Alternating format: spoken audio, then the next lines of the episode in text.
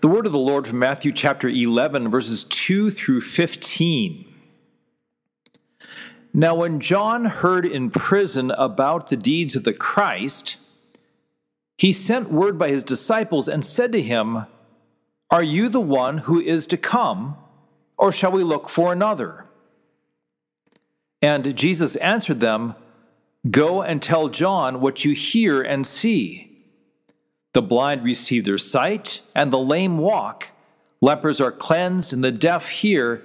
The dead are raised up, and the poor have good news preached to them. And blessed is the one who is not offended by me. As they went away, Jesus began to speak to the crowds concerning John. What did you go out into the wilderness to see? A reed shaken by the wind? What then did you go out to see? A man dressed in soft clothing? Behold, those who wear soft clothing are in kings' houses. What then did you go out to see? A prophet? Yes, I tell you, and more than a prophet. This is he of whom it is written, Behold, I send my messenger before your face, who will prepare your way before you. Truly I say to you, among those born of women, there has arisen no one greater than John the Baptist. Yet the one who is least in the kingdom of heaven is greater than he. From the days of John the Baptist until now, the kingdom of heaven has suffered violence, and the violent take it by force. For all the prophets in the law prophesied until John, and if you are willing to accept it, he is Elijah who is to come. He who has ears to hear, let him hear. This is the word of the Lord. Thanks be to God. Grace to you and peace from God our Father and the Lord Jesus Christ. Amen. Like it or not, Advent gets treated as the warm up act for Christmas. More than once, different merchants have marketed the 12 days of Christmas as the 12 days before Christmas, reminding you with a deal each day that it's not too late to shop. With all that goes on at Christmas for many, it's easy to devote these weeks to preparation for December 25 with gift shopping, meal planning, figuring out travel arrangements, attending various parties and concerts, and more.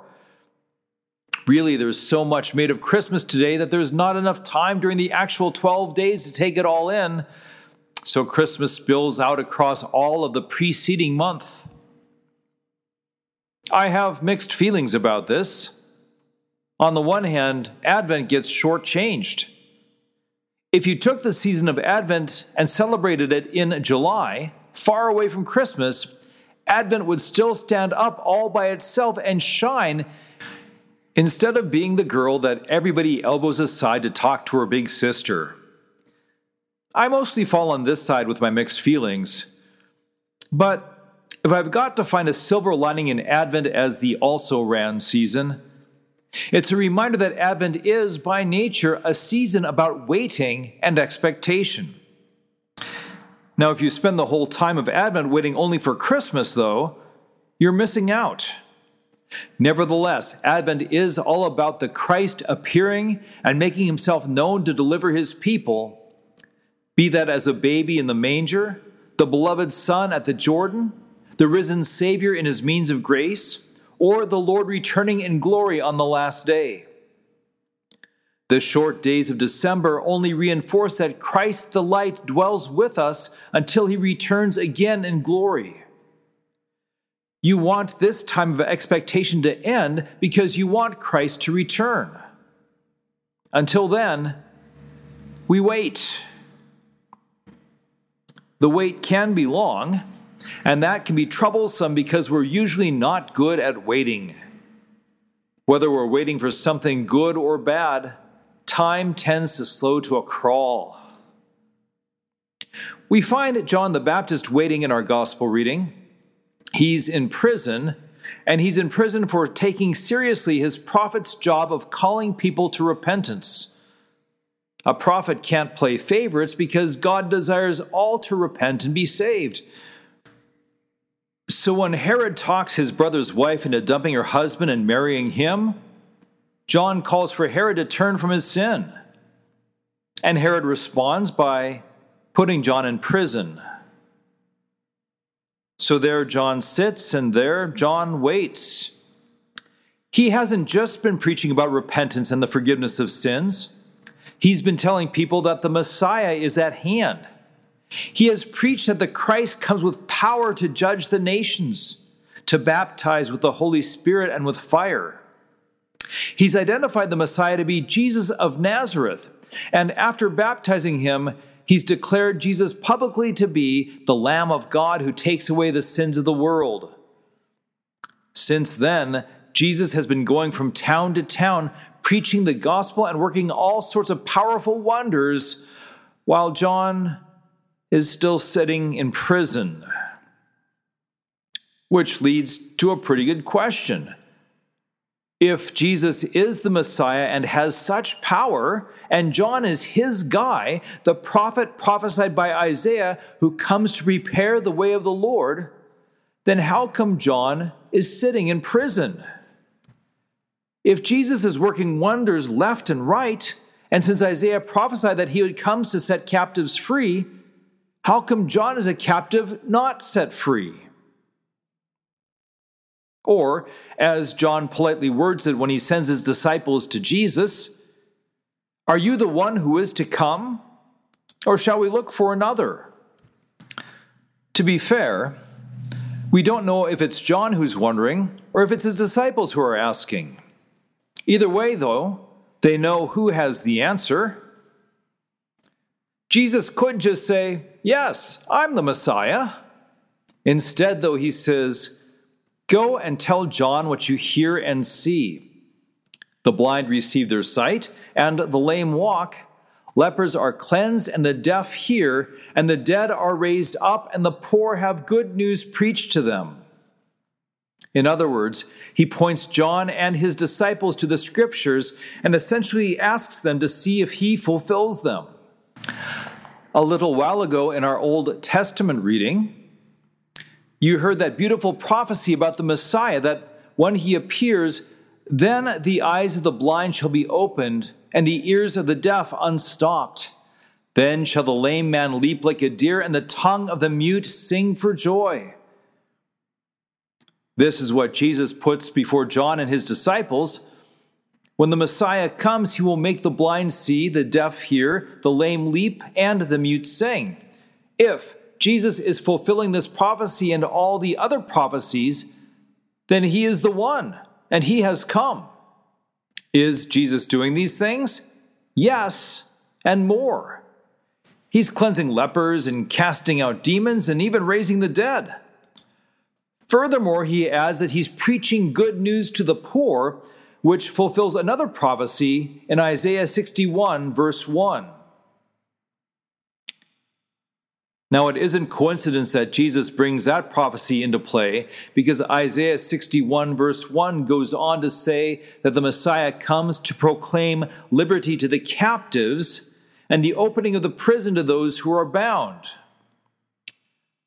far from ignoring the fact that John the Baptist is in prison, Jesus addresses it and he adds, Blessed is the one who is not offended by me. People get offended by Jesus. Of course, unrepentant sinners get offended when his law condemns their sin, which is why Herod threw John into prison. But repentant believers are always in danger of being offended by Jesus. It's about the waiting.